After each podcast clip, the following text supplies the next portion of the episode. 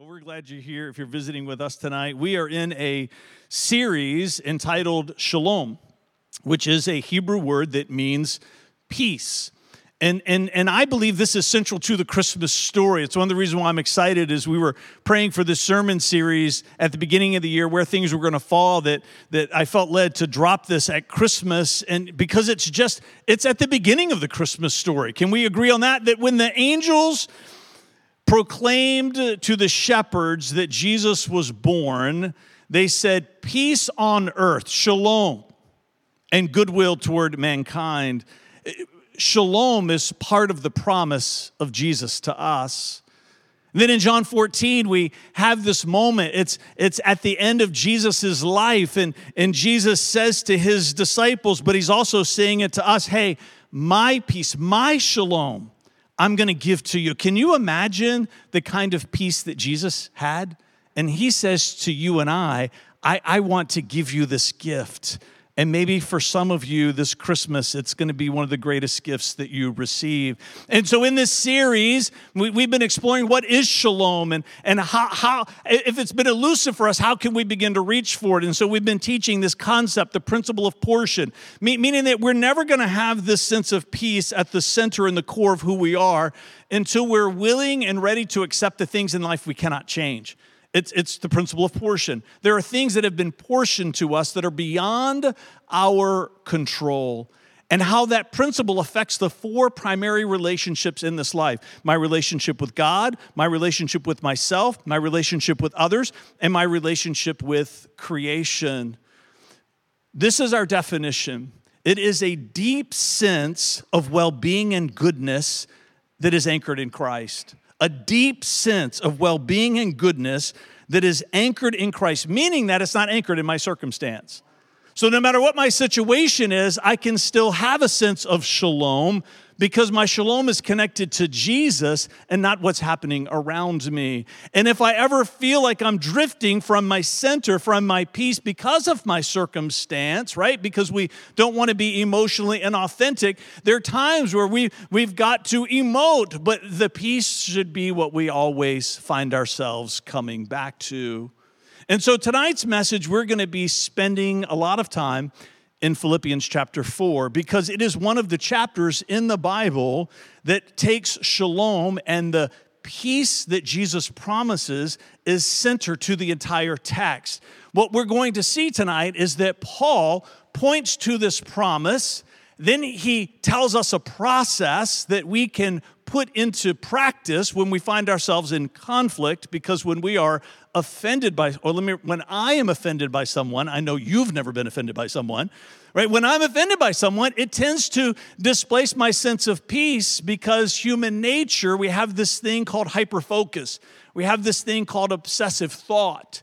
And when we're offended by someone, when we're in conflict with someone, it tends to occupy all of our thoughts, and we find ourselves drifting further and further away from our peace. Paul gives us a process to work our way back to our center, and then he ends up giving us a measure so that we can know that we're getting there. Philippians 1 reads this way it says, Therefore, my dear brothers and sisters, stay true to the Lord. I love you and long to see you, dear friends, for you are my joy and the crown I receive for my work. Now, this sounds like Paul opening the letter, but it's really the final chapter of the letter. And why and the reason why I think Paul returns to these sentiments of affection is because he's getting ready to challenge them. Now, we have to remember these are Paul's friends. These aren't strangers. On Paul's second missionary journey, he traveled to the city of Philippi. He started a church there. And so this letter is being written to that church. In fact, all of these letters that Paul wrote, when they received them, they read them out loud in the congregation, which you're going to see in just a minute how challenging that is because in some of the letters, Paul gives accolades to people publicly. Now, we, we, like our, we like some accolades, do we not? Some of the letters challenge people for things that they are doing that they shouldn't be doing. Can you imagine? You're in the church, a letter's to be read, and you know what you're hoping for. I hope I make one of Paul's lists, how great I'm doing. But you're on this list over here, right? Which was the case for these two ladies. Listen to this. Now I appeal to Euodia and Syntyche. If you're pregnant and you're looking for a name for a daughter, I would not recommend either of these two. I appeal to you, Euodia and Syntyche. Please, because you belong to the Lord. This letter is being read aloud in the church. These two ladies are probably there and probably not sitting next to each other. Settle your disagreement. And I ask you, my true partner, to help these two women. Now, scholars disagree on who the true partner is. Some think it's, it could be Luke, it could be another companion that Paul traveled with that is still there, and he's appealing to them to get involved. But I like this, this interpretation better. I think Paul is speaking to everybody in the entire congregation. I think he's writing this letter as if to say, You, whoever you are, if you are a part of this church family, you have a responsibility for its health. You have a responsibility for its welfare. Don't just wait for somebody else to get involved. Help these women reconcile to you, my true partner, to help these two women, for they worked hard with me in telling others the good news. They worked along with, uh, right? We know that it's Clement, but you, we know that they called him Clem. They had to. They had to right? Along with Clem and the rest of my coworkers whose names are written in the Lamb's book of life. Paul's saying the stakes are high. There's going to be conflict. There's going to be disagreement, but we can't camp there. We can't stay there. We must always move towards reconciliation. Because if we don't move towards reconciliation, then we're not moving back towards peace. Now, you might say, well, Fred, he's not talked about peace yet. I know, but he gets there. Let's go to the next slide. Always be joy, always be full of joy in the Lord. I say it again, rejoice. Let everyone see that you're considerate in all that you do. Remember the Lord is coming soon. Let's go to the next one. Here it comes. So don't worry about anything. Now, Philippians 4, there are a lot of great verses in Philippians 4. If you're familiar with the Bible, if you've been around scripture for any amount of time, you know that there's some there's just some treasures in here. There's some gems in here. And what happens so often with scripture, if there are certain verses that become so popularized that they are only ever talked about by themselves, then we lose some of the truth that I think the Holy Spirit intended in their context. I'm not saying they're being used out of context because oftentimes verses in the Bible by themselves have great meaning that apply to different parts of our lives beyond the context. But if we never put it back in its context and read it for the whole thing, we lose some of the treasure that the Holy Spirit intended us to find. And I think that happens a lot with this chapter. He says, So don't worry about anything. And another translation renders it, Don't be anxious about anything. Instead, pray about everything, tell God what you need, and thank Him for all He has done. And then you will experience God's shalom. Right? Paul's saying, hey, there's a peace that we should carry in our hearts.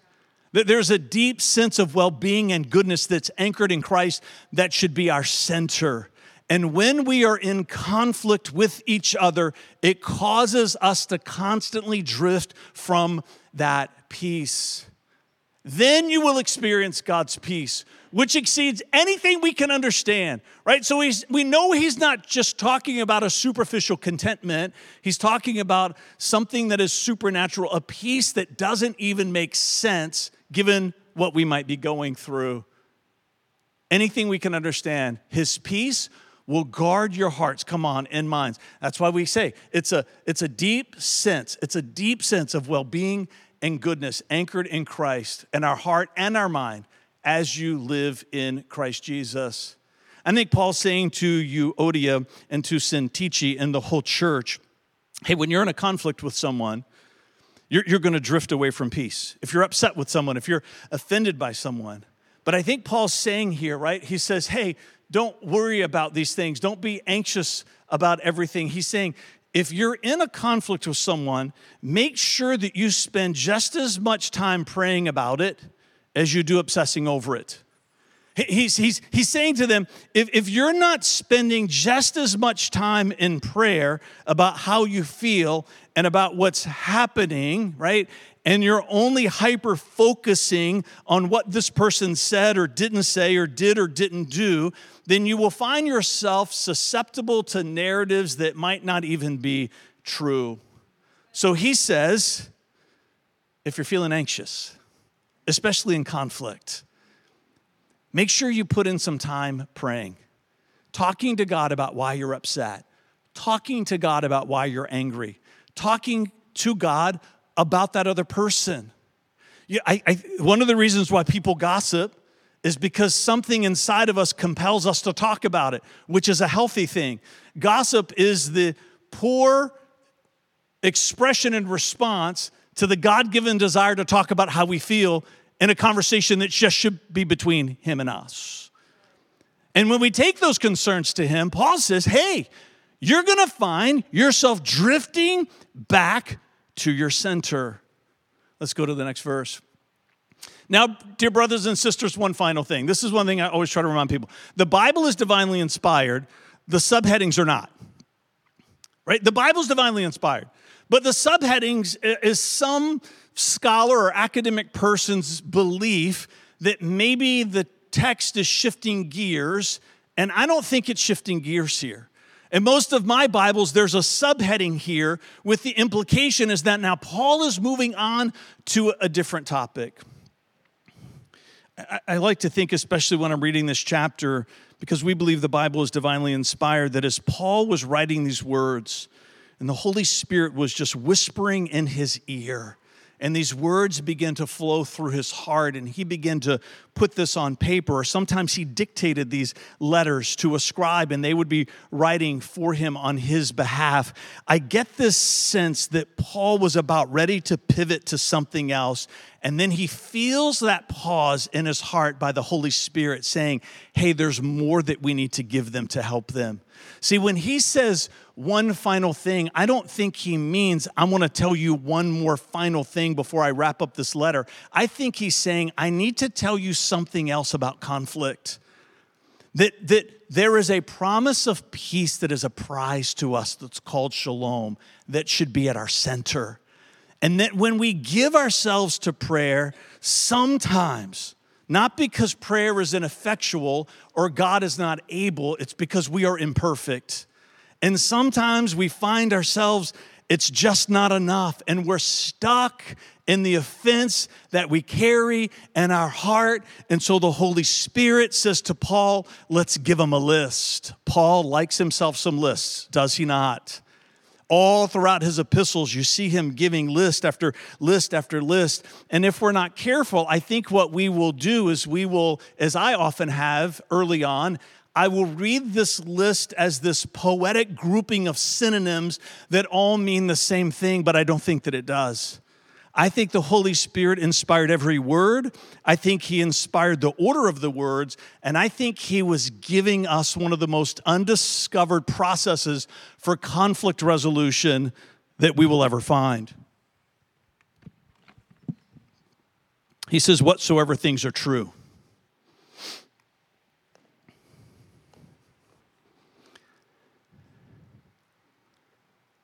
Did you know that husbands sometimes can be jerks? Yeah. Now you might say, Fred, I don't know if you should pick on husbands. And I would say to you, well, I am one. And you might say, are you saying you're a husband or a jerk? And my answer to that is yes.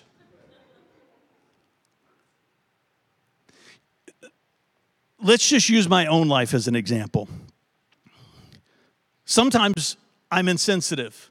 Sometimes I'm a jerk. Sometimes I'm uncaring. And so, in those moments, Vanessa has to be willing to get into this bin. See, see, part of the reason why I'm doing the illustration this way is that you have to be willing to boundary yourself with your thoughts if you're going to move towards reconciliation and the restoration of your peace. So I think what Paul's giving us here with these words are a sequential steps in a process that we boundary ourselves with so we can end up on the other end reconciled to the person and back in a place of shalom, not just with ourselves, but to give that gift to the other person. And the question of is it true has to be where we start. Because when we're upset, there's all kinds of false narratives that want to work their way in. Right? So Vanessa, she has to be willing to ask some hard questions about me. Is he is is he really being a jerk? Or is is is he hurt? Is something bothering him? Right? Just if you're newly married, we if if if you're oh, the wife, we need you to pry. Can, can we acknowledge that?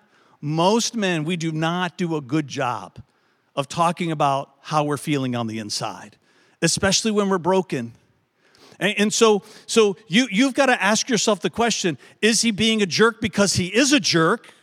Because I know he can be, right? Or is he being a jerk because he's hurt?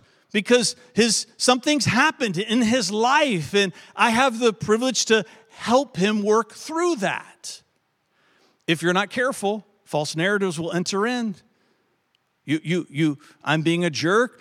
Thoughts that might come to Vanessa. He doesn't like me anymore. I'm not enough for him anymore.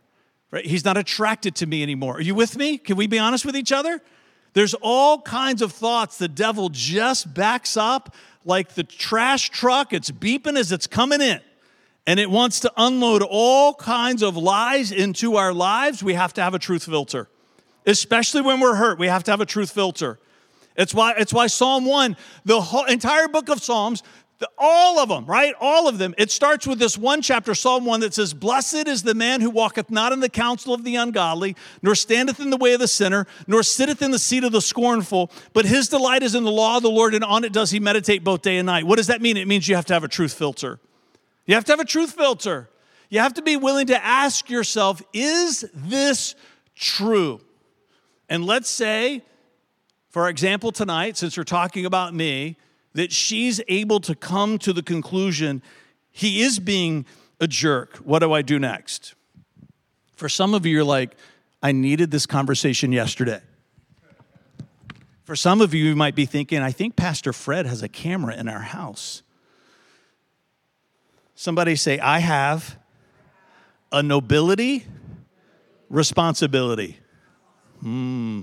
I, the order matters.